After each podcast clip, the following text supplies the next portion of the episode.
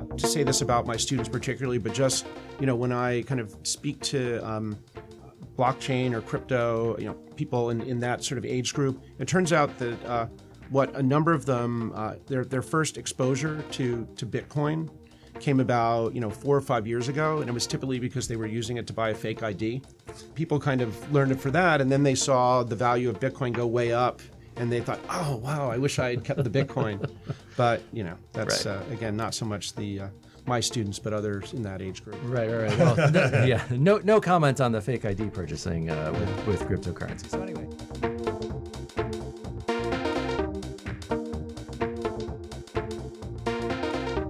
Welcome to episode 261 of the Cyberlaw Podcast, brought to you by Steptoe & Johnson. Thanks for joining us.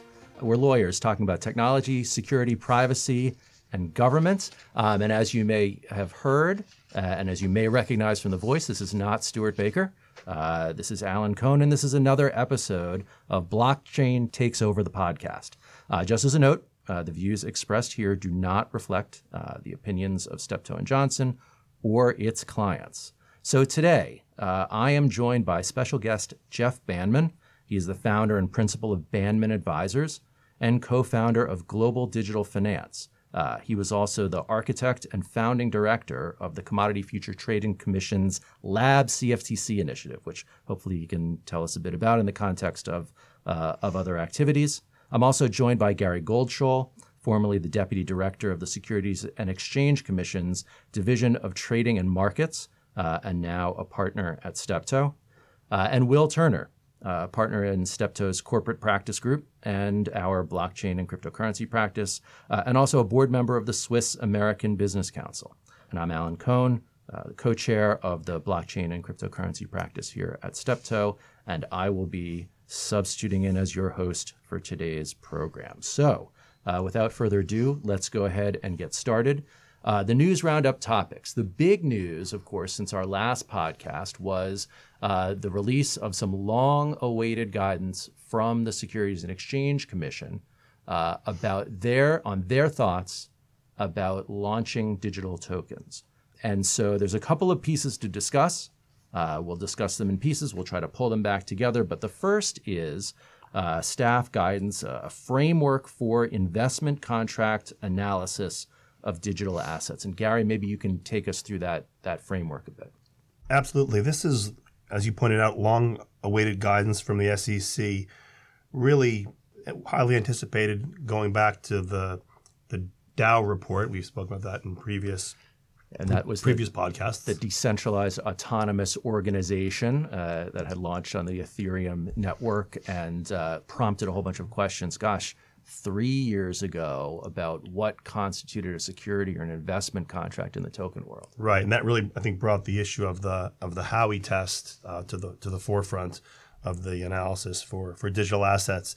And so what we now have with this framework is, for the first time, not in a speech, but in a carefully written and well-constructed framework, how to apply the elements of the Howey test to digital assets. And the Howey test, of course, is the test from the Supreme Court case. The SEC brought the Supreme Court's decision, a case the SEC brought against a company in the 1940s selling investment contracts. Yes, involving orange groves, as people are quick to point out. But the four elements of the Howey test, which are all discussed in the framework, are an investment of money in a common enterprise, with a reasonable expectation of profits derived from the efforts of others.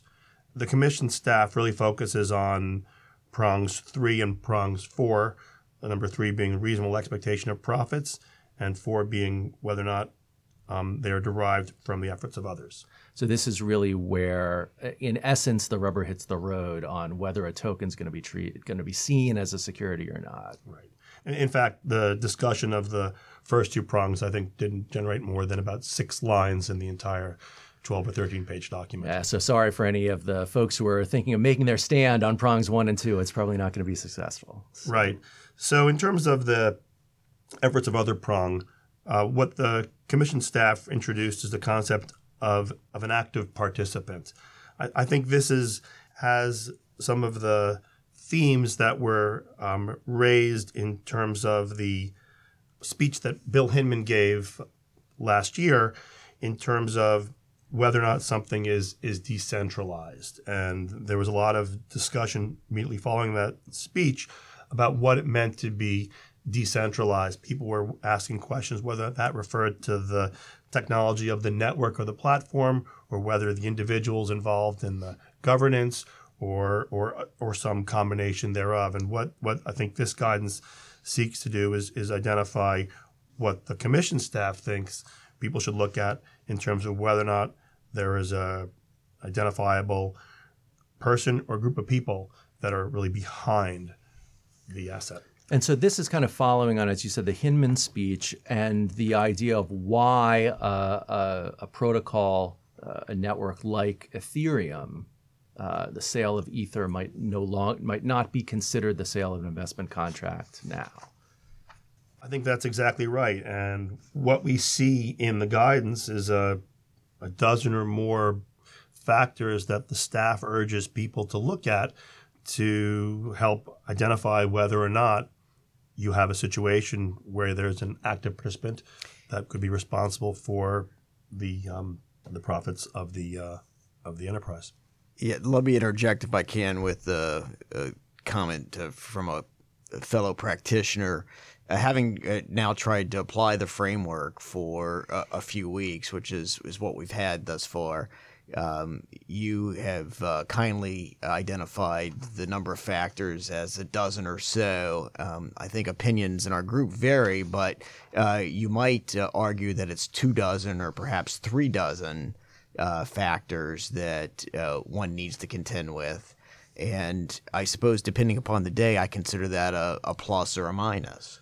Well, I think, listen, I'm not going to argue with that. And I think one of the things about this document that I think makes it very helpful is the fact that it seeks to apply factors in the context of the four elements of the Howey test. Previously, in testimony or in speech from either commissioners or staff or chairman of the SEC, they've given bits of information, but really never in a framework or in the context so you can assign or attribute a particular statement to a particular legal framework under the Howey test. So I think that is a great step forward. I will say, Will, I do agree with you.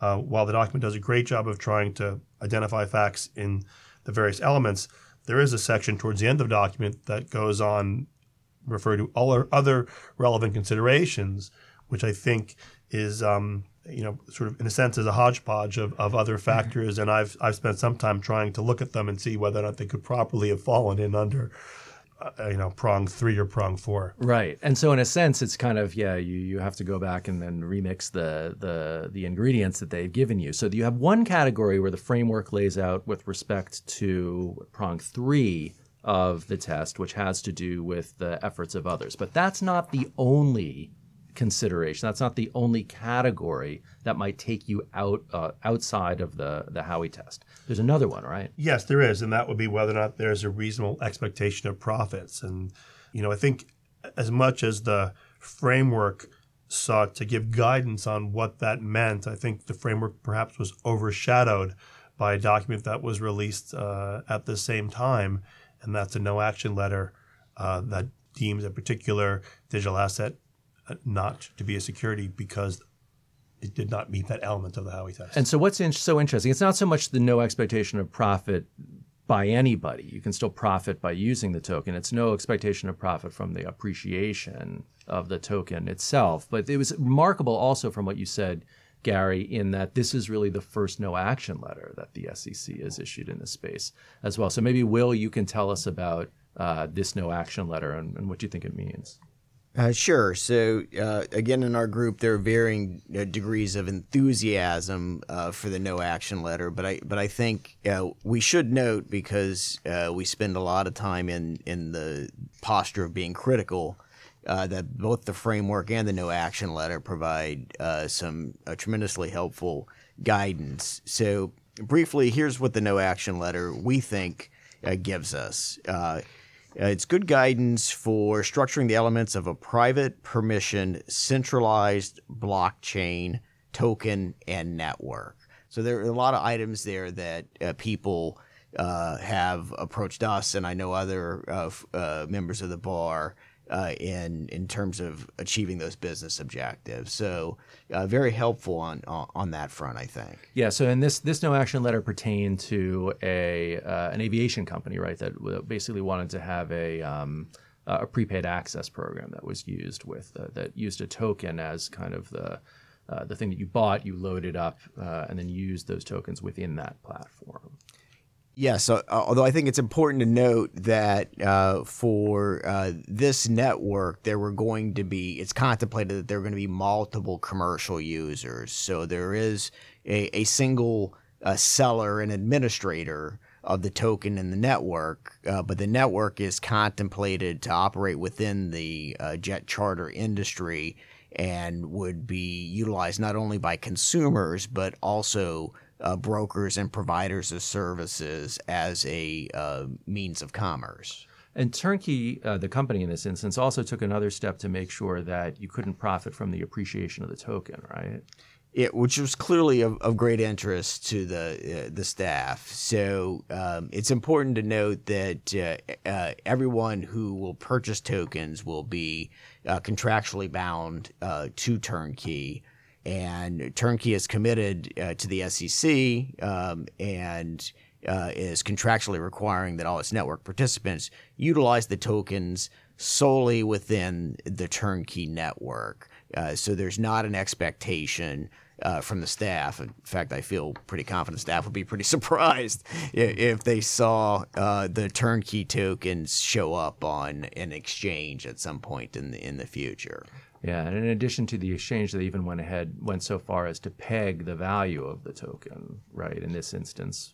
Yeah, so it is a stable coin pegged to the dollar, and that's clearly contemplated by the framework. At least my reading of the framework is that you could contemplate pegs beyond our own government's currency, but it's understandable that the staff would be comfortable with that particular peg. I think that's exactly right. I think the idea that the first no action letter deals with, in effect, the stablecoin pegged to the U.S. dollar just shows the sort of incremental nature in which guidance in this area is often given by the staff. Yeah, that's interesting. Yeah, I think that both the framework and the no action letter do increase the amount of clarity and in a lot of plain language as promised by the staff.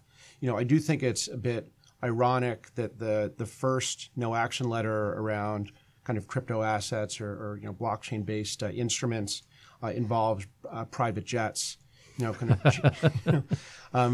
Chairman Clayton has spoken about kind of Mr. and Mrs. 401k and how Mr. and Mrs. 401k kind of don't really get the opportunity to invest in these kind of tech companies.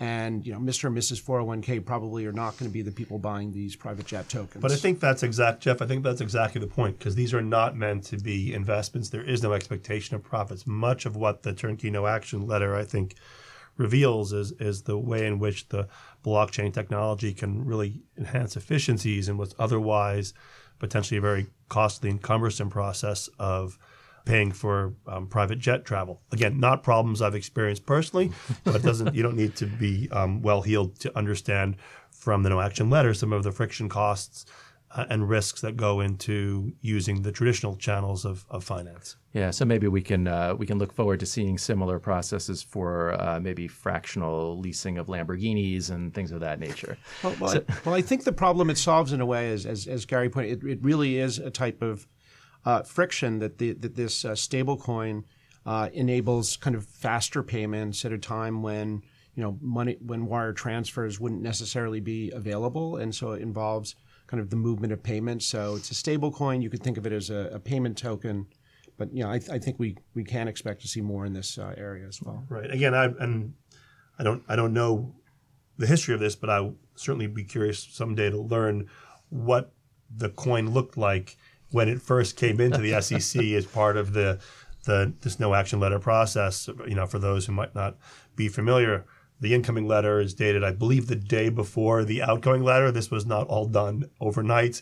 This was no doubt the process of many months, if not even quarters, of back and forth and trying to see what ultimately the SEC encouraged or required to be changed, I think would be very, very helpful in predicting what they might permit in the future. Yeah, and you can even see that in the incoming correspondence, the justification for the no action letter. There's some references to things that were changed at the advice of the staff. So, okay, so the framework gives us kind of two categories linked to the third and fourth prongs of the Howey test. So you can contemplate, as in Turnkey and in prong four, these networks where there's no expectation, there's no reasonable expectation of profit due to the appreciation of the value of the token, either because it is used in a closed loop system or because it's pegged to the dollar and other fiat currency or for other types of controls on things like secondary trading. Then, of course, there's also on the other side Bill Hinman's statement that's since been, if not reaffirmed, then at least not contradicted, that Ethereum as a protocol and as a network is it falls outside of this context also, and that Ether itself is not being sold today as an investment contract, and likewise with Bitcoin as well. Right. I mean, I think that's exactly the point of the section of the framework that talks about efforts of others. It really tries to bring a lot of the themes that were raised in the Hinman speech and put it more squarely in the context of the Howey framework, and amplified through the addition of, again, whether it's a dozen or several dozen factors or elements to consider. Yes. And then I think, one of the other factors, if you look at something like Turnkey, is, the system or network was already built. So going back to some of Chairman Clayton's speeches where he talks about kind of the bookstore or the library of the future, as opposed to doing fundraising to build a network, and people are buying the tokens that will be used in the future. I think a factor that was important here is that the network for these private aircraft already existed. Although I'm going to maybe contradict you a little bit on that one, Jeff, and I think that highlights some of the complexity of this analysis, because if you look at the framework itself, where it talks about whether or not the network is still in development, really pertains to the reliance on the efforts of others. So the fact is, if a network has already been fully formed and fully functional, then there's a more credible case to be made that you do not have these active participants. So I think it's interesting that yes, that's certainly a true element in the Turnkey no action letter. But again, if you think about it rising or falling based purely on the no expectation of profits, then that's kind of a side factor. So maybe, in fact, what your statement there points out that really this no action letter speaks to maybe two elements just in slightly different ways. Yeah, and it's interesting. I think there's definitely a tension there between, in order to achieve kind of functionality, there's a certain amount of centralization that has to go on.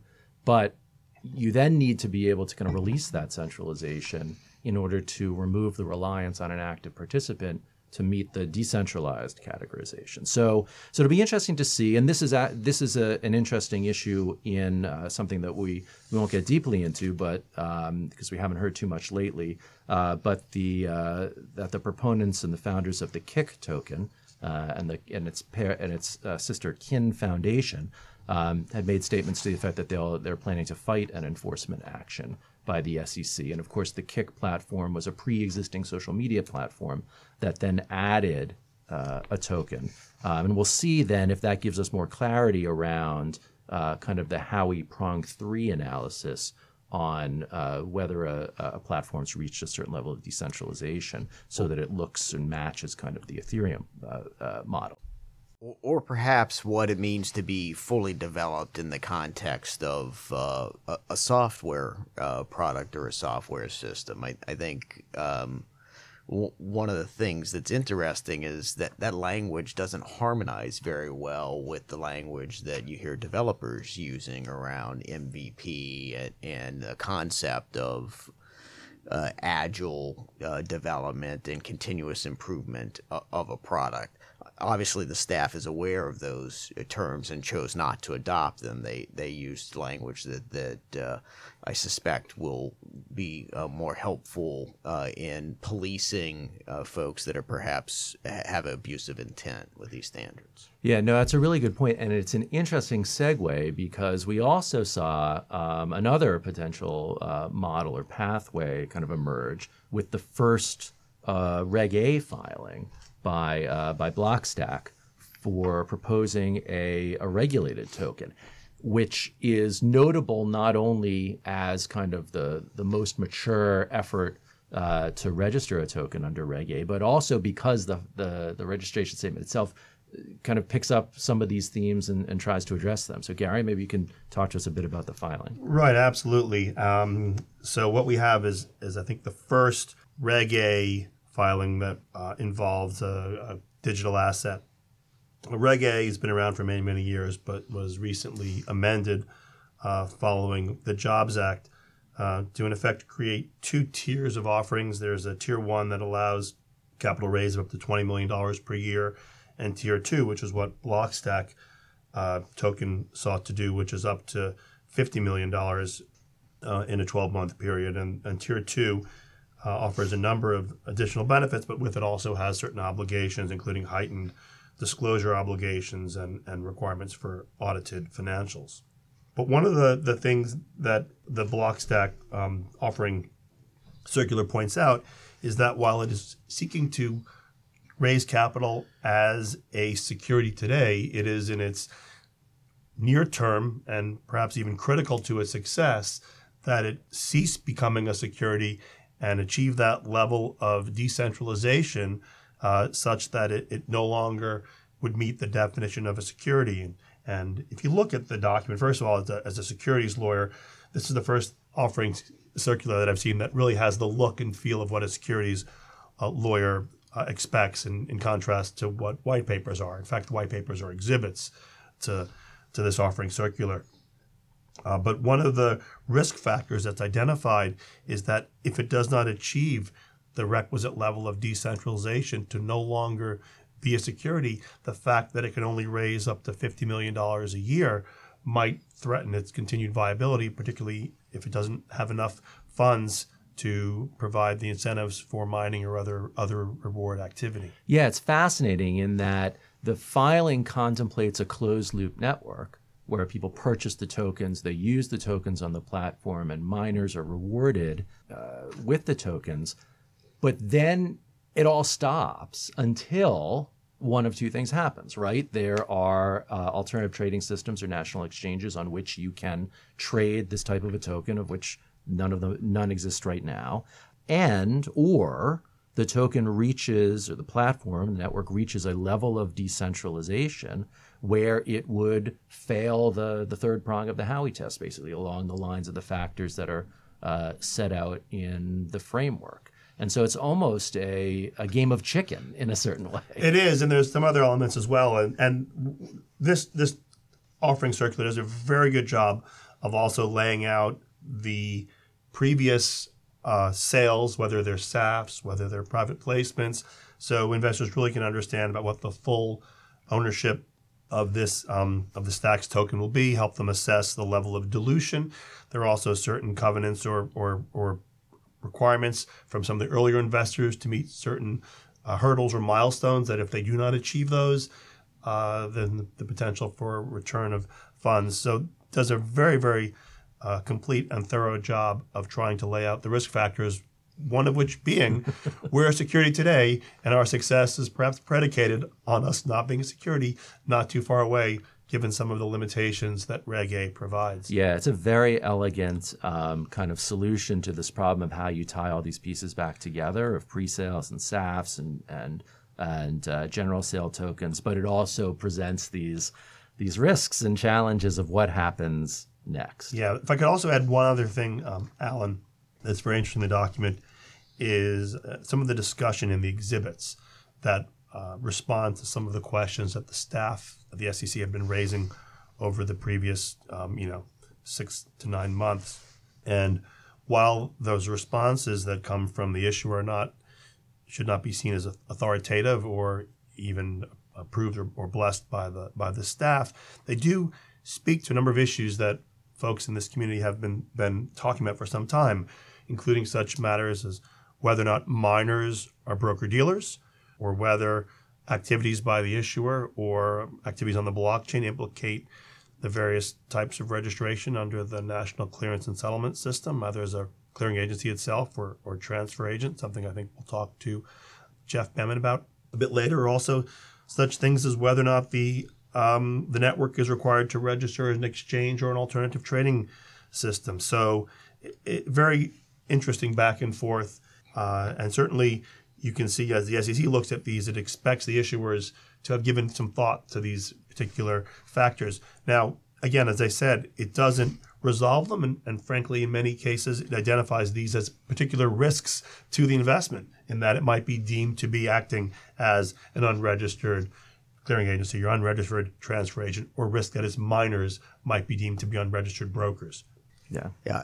I'd add maybe another interesting issue that we and others have talked about is what is a sale in this context? Because there is some distinction made in the filing between token that's being used for a consumptive purpose as generally defined in the document versus perhaps something that looks closer to traditional investment transactions, such as a sale on an exchange. Yeah, it's got so many different pieces to it, and I also liked the piece, and it goes to the point that Jeff made, which is one of the risk factors is, of course, as the network decentralizes, right? The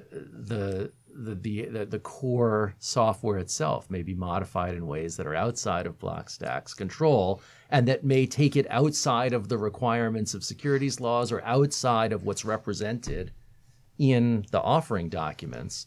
But that's just a natural risk of the platform decentralizing. Yeah, that's a fascinating dynamic. I mean, I think it's very hard if you're trying to start up a new network and again, sort of fund it from the potential users to be decentralized day one if you've got a management team. Now, one way you can address it is we talked about maybe you just squeeze out all the reasonable expectation of profits. But, I think if you are an innovator or an entrepreneur in this space, it's hard to both kind of apply your skills to the genesis of these exciting new business models and also be decentralized. Yeah. No, it's fascinating. Fascinating. I think the last piece maybe to touch on before we turn to our broader discussion with Jeff on the securities piece is that, of course, Congressman Davidson and Soto from the House Financial Services Committee, together with a number of other co-sponsors, have reintroduced the Token Taxonomy Act, which has some pieces addressing securities laws and some pieces addressing tax. Now, in the fall when the Token Taxonomy Act was originally introduced, it was kind of running ahead of where the SEC was. Now, we have a lot more coming from the commission side. So, Gary, maybe it's just a quick overview of what those securities law pieces are in the Token Taxonomy Act. Sure, absolutely. So, one of the key elements of the act is that it would exempt a digital token from the definition of a security. Now, of course, it defines a digital token, and for purposes of brevity here, I think the key element that's going to distinguish between a digital token and something else is not so much its use of the cryptography or the blockchain, but that the digital token is not something that represents a financial interest in a company, much like a stock or bond or traditional security would. So this act is really designed to address the types of issues raised by utility tokens or consumptive tokens. Mm-hmm. Mm-hmm. Yeah, that's interesting. So you have the definition, and then it's fitting into the existing securities exemptions.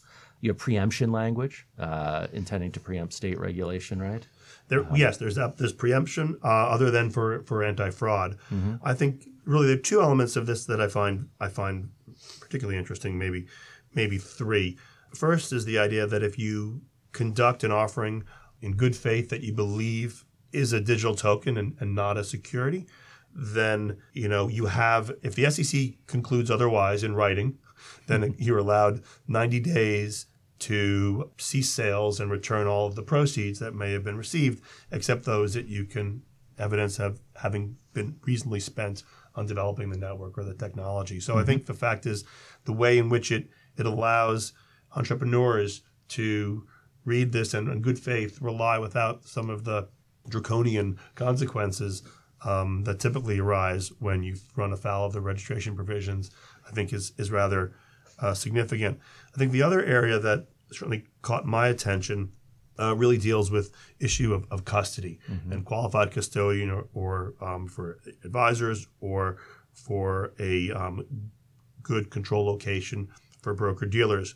And so what the legislation would do would amend the definition of a bank, a 3A6 bank, under the various securities laws to allow or include the providing custodial services, right? So previously, bank was defined, or state bank was defined in scope as receiving deposits or exercising fiduciary powers, and there was some discussion or questioning around whether or not where custodial services fit in within that framework, particularly under the fiduciary powers.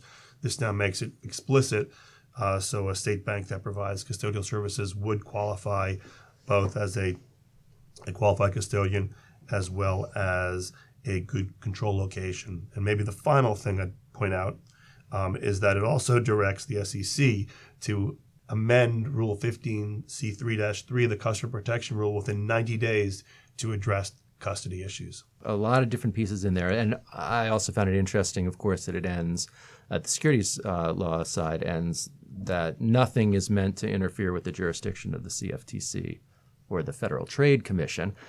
Of course, as a veteran of the Department of Homeland Security myself, I recognized the peace treaty nature of the language, that we're not trying to do anything on jurisdiction quite yet, just trying to clean up our house. There's also a couple of pieces on tax.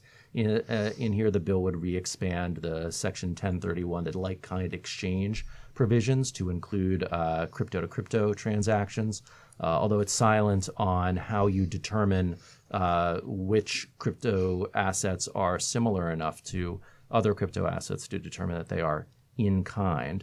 It also would establish a de minimis exclusion for sales and exchanges, except for crypto-to-fiat exchanges. So basically to exempt small consumer transactions from sales taxes, et cetera. And then regulations on information reporting, which is a really important piece for, number one, how as individuals we file our taxes and account for things like basis determinations and others, but also for how exchanges are mandated to provide information to the IRS. And this was, of course, the subject of the John Doe summons to Coinbase from last year, and a notable issue for cryptocurrency exchanges to keep in mind. Yeah, now it's one I'd say a federal regulatory gap that remains, has to do with who is going to oversee from a market supervision perspective the spot markets and trading markets in kind of cash crypto assets that are not securities. So, the CFTC has enforcement authority, when those when activities in those markets affect the derivatives markets, but the CFTC does not have authority to directly supervise, for example, a Bitcoin trading market. If it's just operating in cash Bitcoin, there's not a derivative involved. And so kind of by leaving that out, if you had a spot market for a security, that would presumably come under the SEC's supervision, in fact, as it already does. But if a token became sufficiently decentralized so it no longer fell under there, it wouldn't be under the CFTC's supervision and it wouldn't be under the SEC's supervision. Yeah, no, this is an interesting question. And maybe that's a good transition point over to our discussion, Jeff, with you, because you're involved in a number of efforts to try to bring some clarity to this space and to try to figure out how, what does responsible governance over this variety of activities look like? So maybe we could start our discussion with you with respect to your activities in helping to found and run Global Digital Finance. So maybe you can tell us a bit about Global Digital Finance, what it is, what it's for, why it's different. Sure, absolutely. Very, very excited to talk about Global Digital Finance. And for your listeners, gdf.io is the website if they want to learn more about it. So it's definitely been a team and community effort. The number of co-founders in the Europe and Asia, as well as in the U.S., and a great community that's gotten involved. So Global Digital Finance is really seeking to promote higher international standards for behaviors and activities in the crypto asset or digital finance market. These instruments can move about globally and frictionlessly. And really the genesis for this organization amongst some of my kind of co-founders, myself, was really as we saw the activities in kind of late 2017 and early 2018, ICOs, we had concerns about a number of the practices, but there wasn't really a clear set of standards that we could point to, or even, a shared set of words to describe the same thing. Country by country, different countries were taking different actions in terms of, enforcement, some of them having bespoke regulation. But we thought it would be important for the industry to come together, to really to show the regulators and governments that the industry could develop standards and collaborate to have better standards and consistent practices. So, Jeff, I've been involved with GDF for quite a while now. And one of the things that I notice is that group comes together, and it's not the case that they argue that there should be no standards and no regulation. But in fact, what they're trying to do is establish the very elements that will promote trust and integrity in the markets. And so it seems like, very, very natural from your comment before about these concerns that if under the Token Taxonomy Act, if something's not a security, well, then who's going to oversee its trading in the secondary market? One of the things I think that GDF has been at the forefront is trying to make sure that these assets are operating with the level of transparency and regulation in effect, or standards, should I say, that sophisticated market participants have really come to expect. Yeah, and no, that's a great observation, Gary, and it's been great having your involvement in Steptoe's involvement in GDF over the past year. People sometimes say, are you an SRO or self-regulatory organization? And we don't really think of ourselves that way. We came together and, it's, for the first year or so, it's just been kind of completely voluntary. Now we've gotten some support. So we're starting to have, a little kind of resource on our own. But, it's really a community industry-driven thing to say, well, what are the key principles and for the industry to define those? So when we started this process, we sort of looked at some of these models that were out there. We looked at things like there's the FX Code of Conduct, which is 80 pages long and took 3 years to develop. I believe there are things in open source. There's stuff in peer to peer. So there were a number of different models, but we realized we thought it was important to develop it more quickly, and secondly that we couldn't get that granular that fast because there just wasn't enough consensus, and so. Our initial focus was to develop some high-level principles and then start to add additional modules of principles. And so that work began in the first half of 2018. In addition, our community drafted a taxonomy or set of definitions because what we realized was there wasn't even a shared understanding of what terms mean. And so I'll give an example of this. We had one of our meetings in a number of cities, including Paris, last year, and after the meeting had a discussion with one of the regulators who was an observer in the meeting, and she said, Jeff, what do you think about decentralized exchanges?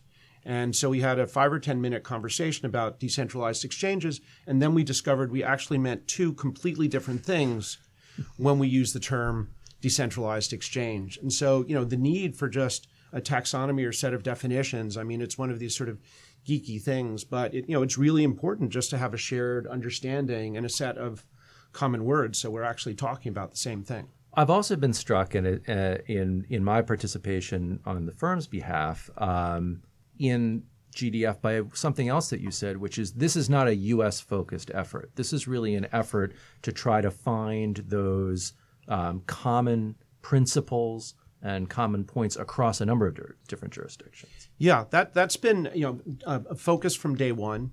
you know, it definitely is one of the challenges in the space because, you know, different jurisdictions have, you know, different rules. Some of them have more, you know, are more granular. So, you know, to sort of characterize the U.S. pretty broadly and maybe a bit simplistically, but, you know, a lot of kind of digital assets has been kind of put into existing category. Either it's, you know, a lot of these things are commodities, so under the Commodity Exchange Act within the CFTC's world, or they're investment contracts, or they're offered as investment contracts, so they fit into the SEC's world. You know, then you have other jurisdictions like in the European Union where, you know, the definition of commodity is much narrower and doesn't tend to include intangible things. So generally, crypto assets have not been a commodity. The definition of a financial instrument is much narrower also. And so many, you know, offerings that would be considered a security here are not considered a security there, though there are some that are. So we've had to kind of develop international standards that, you know, in some cases fill the gap, but, you know, always with acknowledgement that, of course, you need to follow standing law and you need to educate yourself about standing law in jurisdictions where you operate. No, and it's very interesting. I'm sure it gives you an interesting perspective as to where the U.S. falls on a couple of issues relating to its international peers. You know, one of those is definitely kind of this question of experimentation and sandboxes. Curious to hear your thoughts on, you know, we see that in some jurisdictions. We haven't seen as much here. What's your thought on that? Yeah, I mean, I actually think that the U.S. You know, the authorities, you know, particularly the SEC and the CFTC, you know, I think have been, you know, very progressive in certain ways here. You know, I mean, the fact that we have this kind of jurisdiction over kind of financial instruments in the U.S. as opposed to, you know, in some countries you have much more one-stop shopping. You know, there's a single authority that oversees the banks and the markets and is the central bank and so on. And you know, there's pros and cons to that, right? Because if you don't like what they say, you don't really have somewhere else to go. That's kind of it for that country. But, you know, I think that his, you know, two things I would observe about the U.S. I mean, first, the SEC and the CFTC have spent many years, you know, getting themselves educated about these things. You know, I chaired the CFTC working group, which we put together in 2015 to start monitoring blockchain and virtual currencies. And you know, we meet with the regulators and industry and so on. You know, the SEC, to their credit, I think in 2013, I think is when they started their group, chaired by Valerie Spenek, who's now the head of, you know, FinHub. So they've been educating themselves. And I think, you know, for the CFTC, you know, for example, when the time came to evaluate the Bitcoin futures, you know, the staff had spent a lot of time educating itself and, you know, understanding a lot of the terminology. So I think that there's the education. You know, I think also there is, you know, regulatory flexibility in the U.S. in the form of no action letters, which, you know, some countries don't have.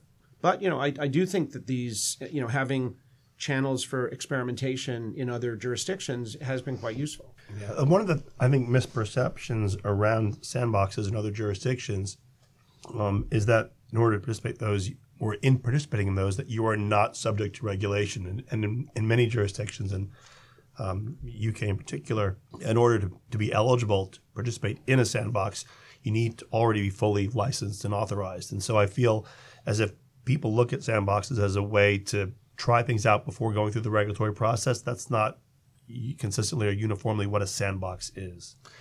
Yeah. And of course, securities law and commodities law is not the only areas that you're looking at. Of course, our firm does a lot of work on things like anti-money laundering and economic sanctions. And this is another area where GDF has been involved, looking at statements from the Financial Action Task Force or FATF or FATF and other areas. Do you want to talk a bit about that? Yeah, that's actually a very important area. And, you know, I think there's, you know, the Financial Action Task Force, FATF, GATI, has been, for decades, you know, trying to, implementing, guidance, interpretation, standards, and mechanisms for anti-money laundering, counter-terrorist finance, and so on. And, you know, they had put out a number of statements, a few years ago, but they've made it a top priority of the current presidency under kind of the U.S. Treasury to develop clear guidance and standards for virtual assets and virtual asset service providers. And so GDF had an AML KYC group that was kind of working to develop principles that started last summer. But then starting in kind of late summer, early fall, as the FATF has been focusing on these definitions, we've been engaging to really look at, are the definitions of a virtual asset service provider, are those definitions sufficiently clear? Should the obligations of those be similar to those of a financial institution? Is it actually even technologically feasible to require a virtual asset service provider to include the type of information that typically accompanies a wire transfer? So, that group, with a lot of input from the GDF community, has already filed two letters, which are publicly available on the website. It's still a very big focus. There's an industry, private industry forum that FATF has organized coming up at the beginning of May that GDF will be very involved in participating in. And look, there's absolutely consensus that, it's critical to have, strong AML, KYC, for crypto assets. At the same time, it needs to be kind of practical and achievable. And, you can't just necessarily have a copy and paste approach from other areas. You want to achieve the same goals, but also take into account some of the technology and other facets. So how would people or organizations go about getting involved in GDF? Yeah, so we're a very community-driven organization. So we actually, there's the opportunity, to participate in different working groups. So we have currently, we have work streams that have been going on security tokens, on stablecoins, on custody. We just started a new one on tax. We're also kicking a new one on market integrity that are coming up. So, by reaching out to GDF, to our either to our director, Tina Baker Taylor, or just to our website, there's opportunities, but there's also other ways. I definitely encourage listeners to kind of check out some of the principles, and we're actually just rolling out a framework now where people can adhere to the principles, and we would love, if people engage and start to adhere to these principles. The other thing that I think is very, very important, whenever our community drafts those, we have kind of working groups. Then we have kind of quarterly kind of summits of our community. But then every single thing we do, we don't just adopt them on the basis of that. We submit them out there for public comment, just as if a regulator were doing a notice and comment rulemaking. And so, for example, for our first set of high-level principles and taxonomy last summer, we got about 650 comments from 150 different commenters. And, all of those were... then kind of reflected back into the documents. Fortunately, somebody other than me was the one who compiled all those. And so some of those found their way into those principles. Others identified new work streams and further work that needed to be done.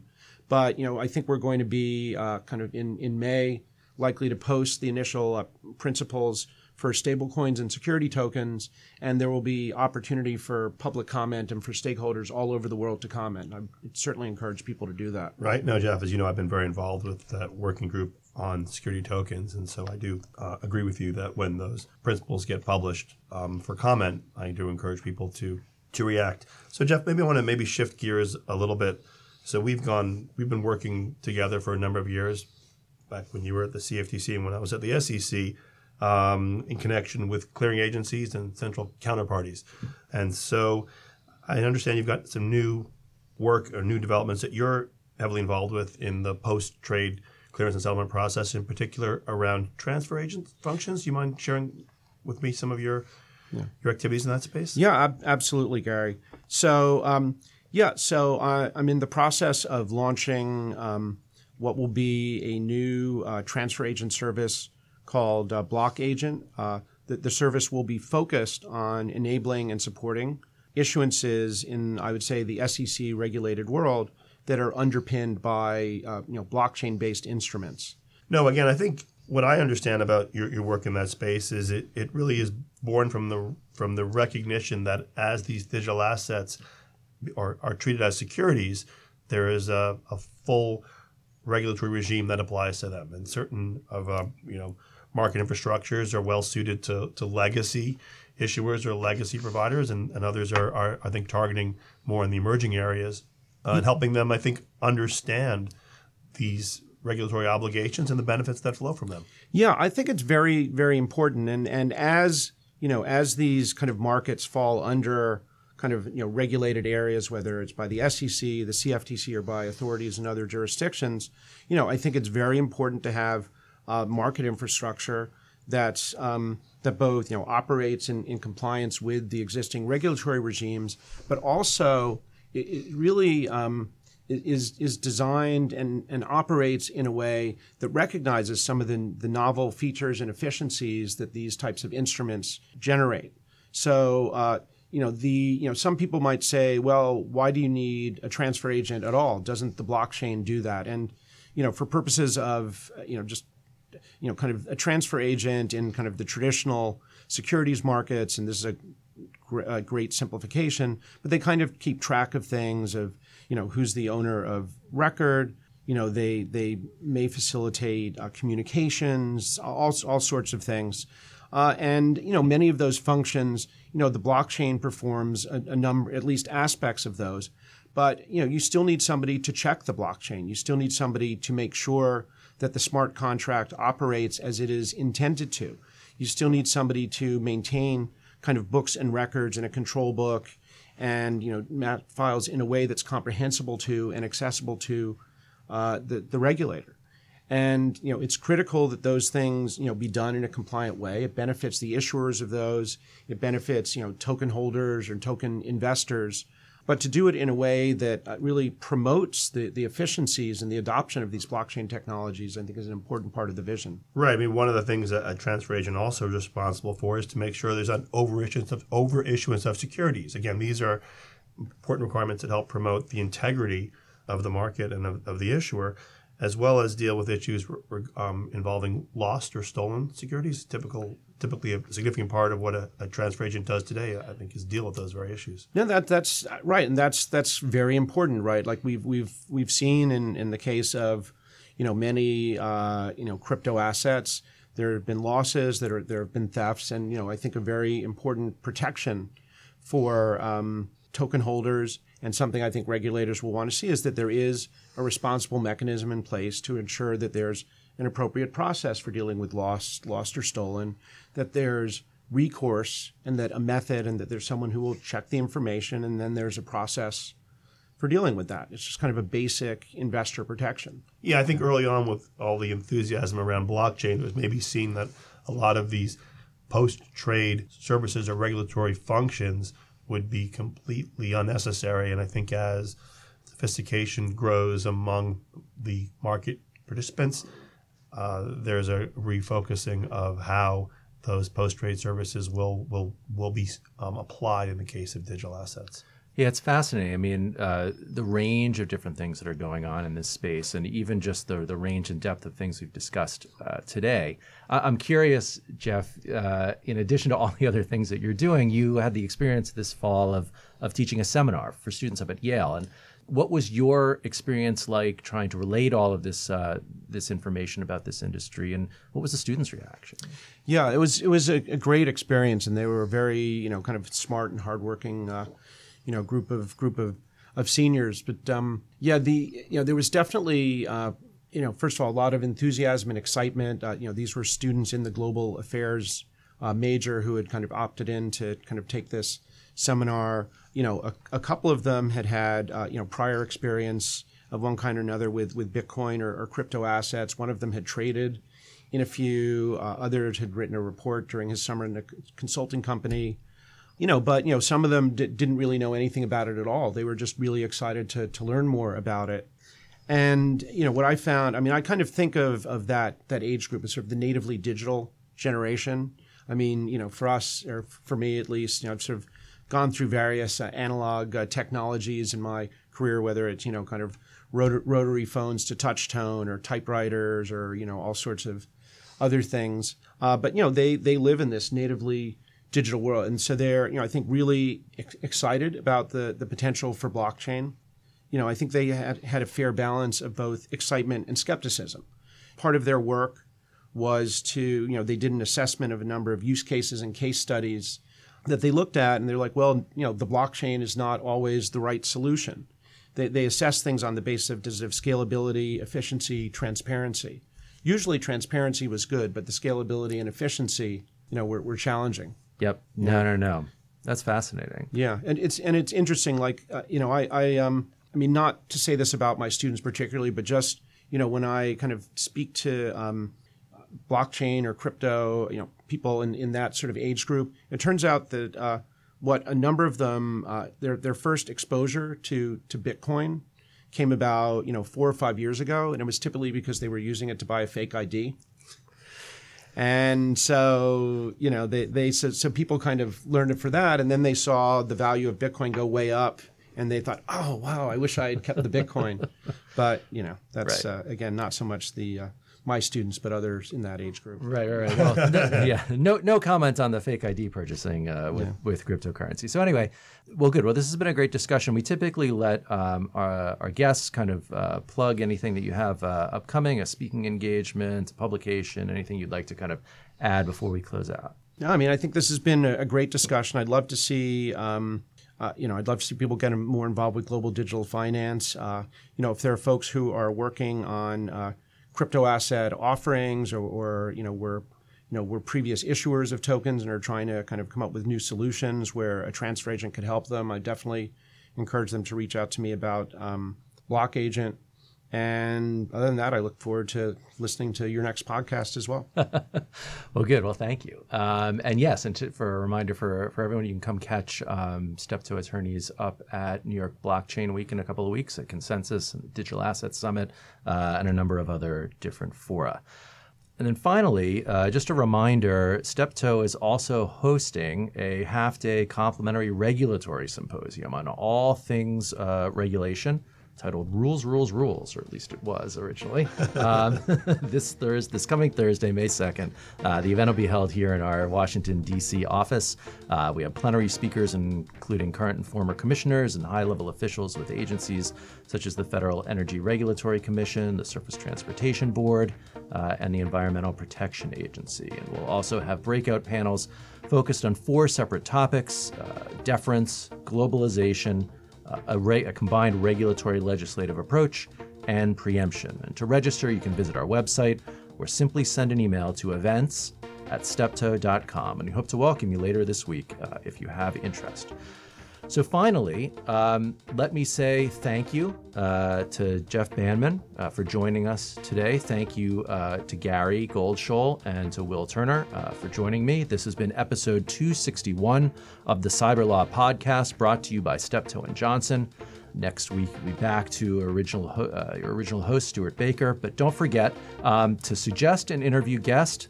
And if we take that suggestion, we will send you a highly coveted Cyberlaw Podcast mug if that guest comes on the show. So send your suggestions, as well as your questions, your comments, and any other thoughts to cyberlawpodcast@steptoe.com.